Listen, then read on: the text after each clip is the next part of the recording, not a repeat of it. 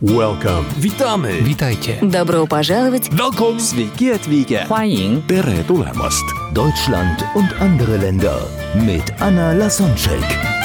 Der erste und einzige Podcast in Deutschland, Österreich und der Schweiz, der sich mit interkultureller Kommunikation beschäftigt, spannende Impulse über fremde Länder liefert, entfernte Kulturen näher bringt und erfolgreiche Menschen mit internationaler Erfahrung interviewt.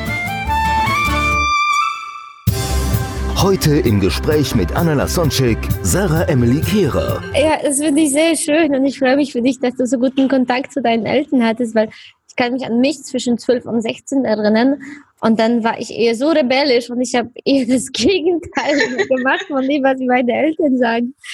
Von daher, das war sowieso keine einfache Situation in der, in, als, als Entwicklung des Menschen zwischen 12 und 16 Ja. und das noch dazu.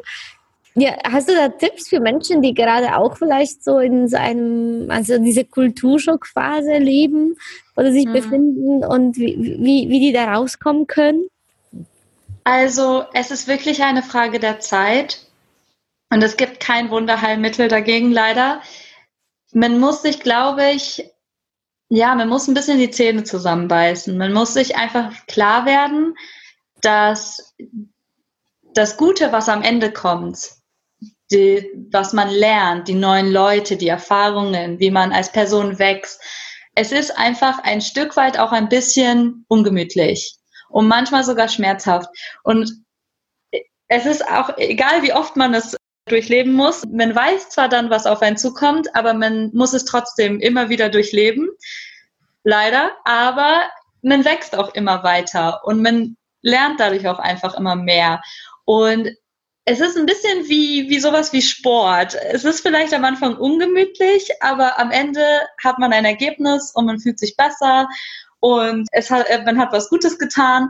Aber am Anfang ist es einfach vielleicht ein bisschen ungemütlich. Aber das ist im Grunde eben dieses Wachsen und man muss sich bewusst werden, dass dieses ungemütlich sein, dieser Zustand, das bedeutet etwas Gutes. Das bedeutet, dass etwas Gutes kommt und dass man einfach auch sich Hilfe holt, dass man nicht sich alleine fühlt, dass man mit Leuten spricht, die vielleicht Ähnliches gerade durchmachen. Das ist sehr, sehr wichtig, weil oft fühlt man sich in diesen Situationen einfach total einsam. Man fühlt sich so unendlich einsam. Man hat das Gefühl, niemand kann verstehen, wie ich mich gerade fühle. Aber deshalb ist es umso wichtiger, doch über den eigenen Schatten zu springen und vielleicht jemanden zu kontaktieren. Oder es gibt auch so Gruppen, zum Beispiel ähm, äh, eine gute Gruppe in so einem Fall ist eine TCK-Gruppe. TCK bedeutet Third Culture Kids. Also ich gehöre zum Beispiel dazu, Kinder, die einfach im Ausland aufwachsen und an verschiedenen Orten aufwachsen, was nicht ihr Heimatland ist. Und dahin so Gruppen vielleicht mal zu fragen, so, was habt ihr für Tipps oder wie geht's euch, mir geht's so und so, das hilft unheimlich, weil dann merkt man, okay, ich bin doch nicht alleine und äh, vielleicht trifft man sogar in seiner Umgebung Leute, denen es ähnlich geht. Und zu zweit meistert man es halt meistens auch besser. Und äh, das wäre so meine Erfahrung und was ich so empfehlen würde. Mhm. Danke, Genau. sehr schön. Ja, danke auch für deine Offenheit und persönliche Geschichten, die du hier ja, preisgibst. ja. ja, schön. Und danach kam Budapest. Da warst du schon Genau. erwachsen, da warst du schon 16. Wie, Ja. war, wie war dieser Umzug und die, diese Zeit? Also Budapest bis heute, ich habe es geliebt und ich liebe Budapest bis heute. In Budapest habe ich mich so zu Hause gefühlt. Besonders nach Äthiopien, da hast du alles war dann besser. Das war nicht unbedingt, also Äthiopien war, hatte ja auch sehr, sehr viel Positives. Vor allem dann, als ich mich eben dran gewöhnt habe und dann halt auch sehr viele Menschen dort kennengelernt habe. Aber Budapest war in, deshalb so cool, weil ich halt 16 war. Und mit 16, was will man mit 16 machen? Man, man will, keine Ahnung, neue Kleider kaufen, man will was neu, also man will vielleicht feiern gehen. Also zumindest so war es bei mir. Meine Schwester zum Beispiel ist da ein bisschen anders, aber nicht jeder Teenager ist so. Aber ich war so, ich wollte was erleben, ich wollte, ich wollte cool sein, ich wollte was ausprobieren und in Äthiopien natürlich konnte man da sehr viel so kulturell neu erleben und man konnte sehr viel auch Interessantes lernen und so, aber man konnte nicht in Clubs gehen, man konnte nicht einkaufen, also man konnte nicht irgendwelche Kleider oder Schminke oder so konnte man nicht kaufen. Es gab kein Social Media, kein Internet. Und ich bin nach Budapest gekommen und dann in, in Ungarn, die ungarischen Mädels und die ganzen Mädels dort, es ist einfach sehr viel Fokus auch auf Aussehen und auf, auf eine ganz bestimmte Art, äh, feminin zu sein. Und irgendwie habe ich mich sehr darin wiedergefunden.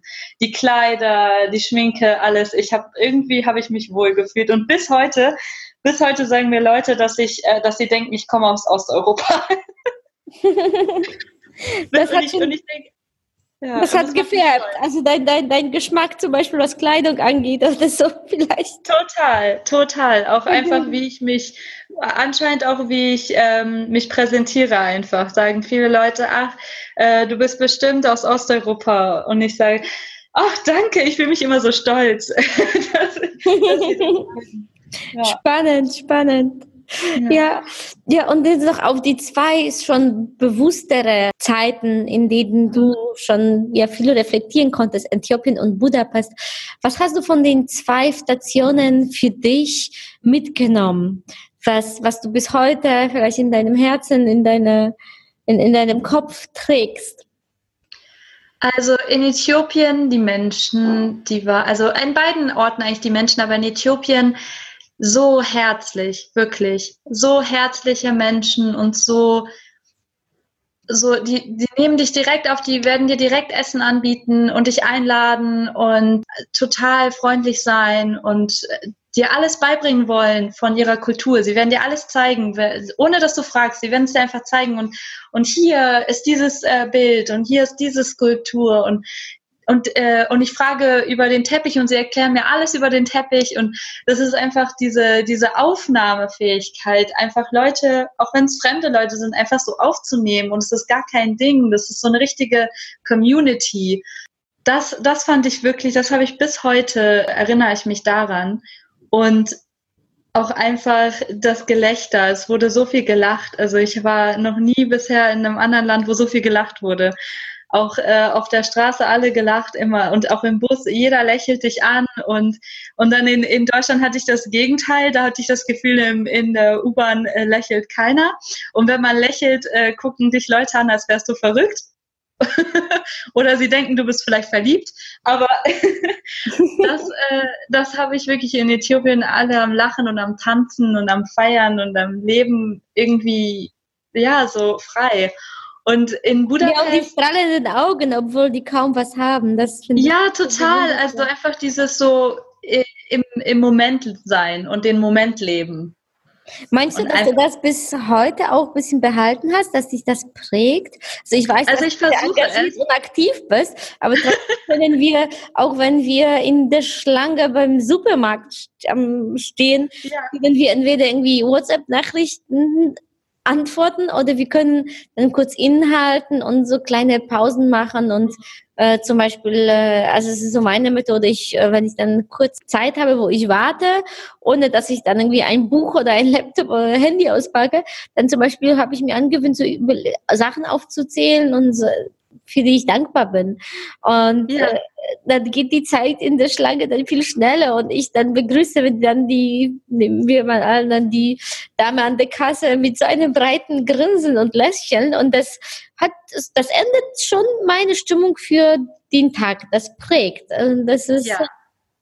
Und da überlege ich, ob du dann auch aus Äthiopien äh, für dich etwas so mitgenommen hast, weil du gesagt hast, leben viel mehr im Hier und Jetzt, dass du anders mit der Zeit umgehst, trotz der vielen Sachen, die du gerne erreichen willst. Ja.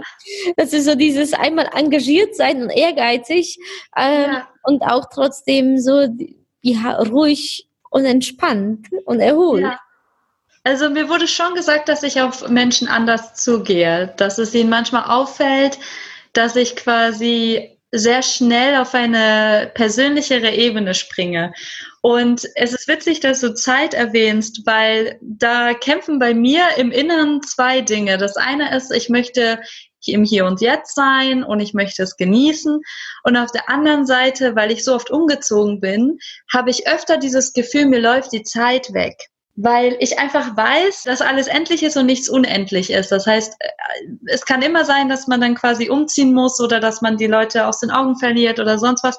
Und oder man sieht sie vielleicht, man trifft sie nur einmal und sieht die danach nie wieder. Und irgendwie auf der einen Seite ist es so, ich muss alles aus dem Jetzt rausquetschen, was ich kann. So, ich muss alles rausholen.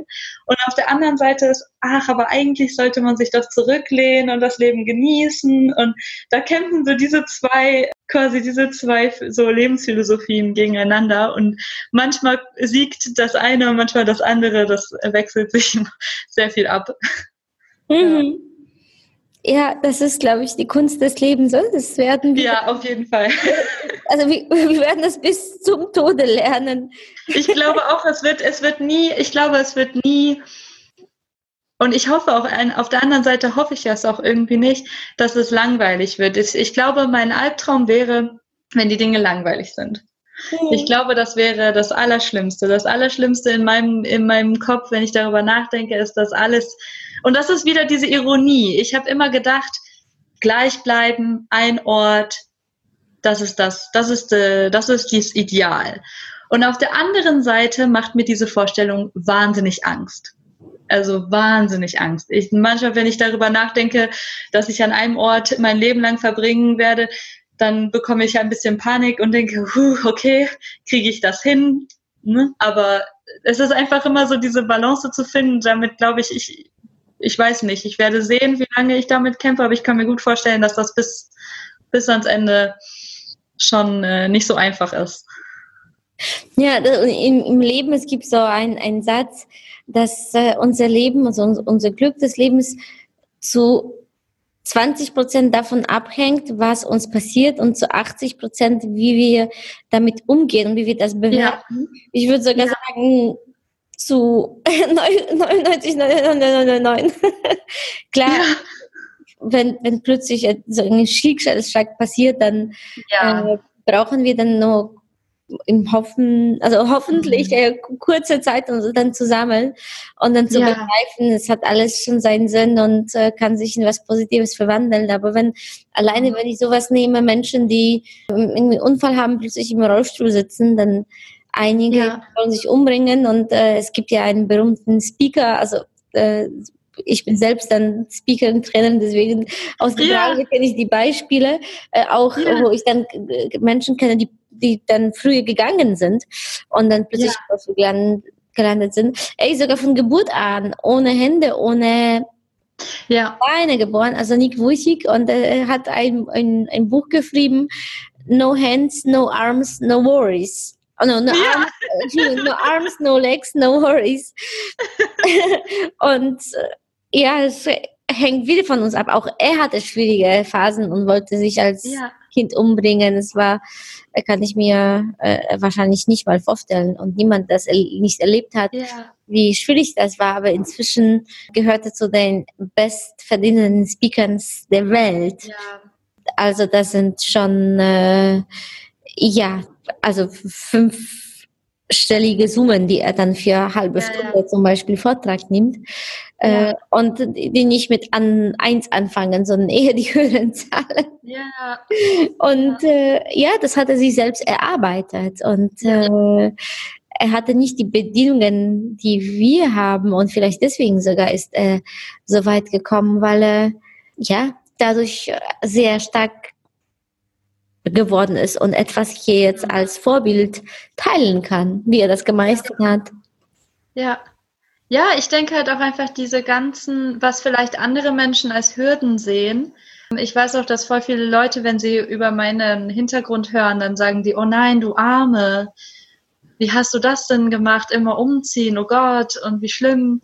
Und ich habe immer gesagt, es ist das Einzige, was ich kannte und ich, und ich bin damit umgegangen, genauso wie jeder Mensch mit seinen Umständen umgehen muss. Jeder hat andere Umstände und es heißt auch nicht, nur wenn ich jetzt in einem Ort gelebt hätte, heißt ja nicht, dass ich nicht vielleicht Umstände gehabt hätte. Und dieses Umziehen, ja, es war vielleicht irgendwo auch quasi, ja, was, was man halt eben meistern muss, aber es gibt so viele Dinge, die man im Leben meistern muss, die jeder Mensch auch irgendwie meistern muss. Und jeder hat so seinen eigenen Weg und seine eigene, seine eigenen Hürden. Das ist sehr bewundernswert, wenn Leute eben quasi aufsteigen und trotz vielleicht vermeintlicher Hürden dann so erfolgreich werden und auch glücklich sind und es einfach auch zeigen, dass es so viele verschiedene Arten gibt zu leben und es gibt nicht nur eine Art zu leben und glücklich zu sein, sondern es gibt so viele verschiedene Arten und ja, das ist doch das Schöne. Ich finde, das ist das Schöne an der Welt.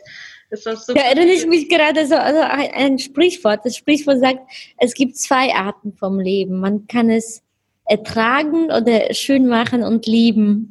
Das ja. ist auch das Thema Dankbarkeit. Was machen wir? Also fokussieren wir uns darauf, was wir nicht haben oder was nicht gut gelaufen ist oder was schwierig war oder darauf, ja. äh, was wir haben, wofür wir dankbar sein können und was gerade schön läuft und ja. ja. Aber ich fand es auch interessant, weil in so Ländern, wo Emotionen frei gelebt werden, wo es eher kulturell so ist, dass man quasi ähm, emotional ist. In Äthiopien fand ich zum Beispiel auch sehr spannend, dass das negative Emotionen auch wirklich gelebt wurden. Also niemand hat sich geschämt zu schluchzen, weil jemand verstorben ist oder einfach zu schreien oder so, weil es ihm schlecht geht oder so. Und ich fand bis heute, dass, also wenn ich mir vorstelle, dass jemand in Deutschland auf der Straße anfängt zu schluchzen und zu schreien, weil jemand verstorben ist, ich glaube, da wäre jeder erschrocken und würde sagen, oh je, oh, was ist denn hier? So, aber das ist irgendwo, finde ich, auch wichtig zu wissen, dass negative Emotionen einen Grund haben. Sie sind wichtig. Sie sind nicht immer schlecht. Es ist was, es hat einen Sinn. Wir fühlen Trauer, weil diese Person uns wichtig war. Wir fühlen uns vielleicht schlecht, weil, weil es, weil gerade uns nicht gut geht. Und irgendwo ist es auch so eine Art Wake-up-Call. Und ich finde es manchmal schade, dass es nicht so sehr, mh, hm, zum Beispiel in Deutschland habe ich manchmal das Gefühl, dass es nicht so sehr thematisiert wird, äh, sondern eben dann heißt, ja, nein, ähm, das wird jetzt nicht so gezeigt. Und, und ich finde irgendwie, ich persönlich habe erst in dem letzten Jahr angefangen, mich wirklich hinzusetzen und zu sagen, ich akzeptiere meine negativen Emotionen und ich werde daraus lernen und ich werde ihnen zuhören. Ja, Gefühle, Gefühle sind dazu da, um gefühlt zu werden. Ne? Genau, genau. Und ich werde nicht sagen, ach, das, diese, diese Wut und diese Trauer, die bringt mir nichts, ich schiebe die jetzt weg, sondern wirklich sich hinzusetzen und zu sagen, ich fühle das jetzt, ich gehe damit um. Und es ist wirklich schwer. Also ich, ich will überhaupt nicht sagen, dass ich das gemeistert habe, weil das, ich weiß nicht, ob ich das jemals meistern werde, aber ich gebe mir Mühe. aber es ist wirklich schwer, einfach so mit den Emotionen zu sitzen und es zu fühlen. Und, und ich denke immer an diese Leute in Äthiopien, wie, wie, ja, wie roh einfach die mit ihren Gefühlen umgegangen sind. Und ich glaube, dass mich das damals sehr erschrocken hat, aber inzwischen bewundere ich das einfach nur noch. Ich denke einfach, also ich weiß nicht, ob ich jetzt einfach so schreien könnte. Vielleicht in ein Kissen, aber nicht so offen. Egal wie traurig und egal wie wütend ich wäre. Ja. Das ist schon, hm. schon. Da hat dich Äthiopien inspiriert. Ja, auf jeden Fall. Mitgenommen. Und auf jeden was Fall. hast du dann aus Budapest mitgenommen? Was hast du da gelernt? Lebensfreude auch, aber eine, ein bisschen auf eine andere Art und Weise. Budapest äh, für mich einfach auch sehr interessant, kulturell. Wir haben mit, also äh, auch politisch fand ich Budapest und Ungarn sehr interessant, weil ich, ich war dort zu einer Zeit, da wurde sehr viel Negatives in der Presse über Budapest berichtet das, oder über Ungarn allgemein. Da wurde sehr sehr viele negative Berichte gab es über Ungarn und ich weiß, dass es äh, erst quasi neu war. Aber die Probleme, die Ungarn hatte, ich meine, jedes Land hat Probleme, aber die Probleme, die Ungarn hatte, die waren schon viel älter. Und aber diese Berichte von Deutschland, die waren ganz neu und ich habe manche gelesen und habe gedacht, also ihr wisst, ihr habt nicht wirklich mit Leuten in Ungarn gesprochen, weil ihr wisst nicht wirklich, ihr habt, ihr bedenkt nicht die Geschichte Ungarns, ihr bedenkt nicht die ganzen Umstände. Und, und, und vor allem hatte das manchmal so ein, hm, wie sagen wir so, einen wertenden Ton, so herablassend, so wir berichten von Deutschland und wir sagen, was ihr macht, ist falsch. Und, und ich denke, natürlich kann man auch mal sagen, was ihr macht, ist nicht richtig. Aber man muss immer die Umstände angucken, man muss immer gucken, okay, was ist denn wirklich die komplette Situation, das komplette Bild und nicht einfach so quasi, wann war das, 2012 oder so, einspringen und auf einmal sagen, was ihr macht, ist falsch, ohne vorher da gewesen zu sein, ohne zu sehen, was vorher war. Und, und, und dann noch so bewertend. Und ich, mich hat das so geärgert, weil ich echt gesagt habe, so, ja, es passieren Dinge in Ungarn, die vielleicht nicht unbedingt richtig sind, aber das heißt ja, also man kann trotzdem nicht einfach so tun, als wäre man selber in Ungarn äh, ewig gewesen und weiß alles und äh, was ihr macht ist so schlecht und ihr seid schlechte Menschen. Oh, das war das, das ist das, was mich bis heute aufregt, ist, dass wenn ein Land politisch kritisiert wird, dass direkt die Menschen kritisiert werden.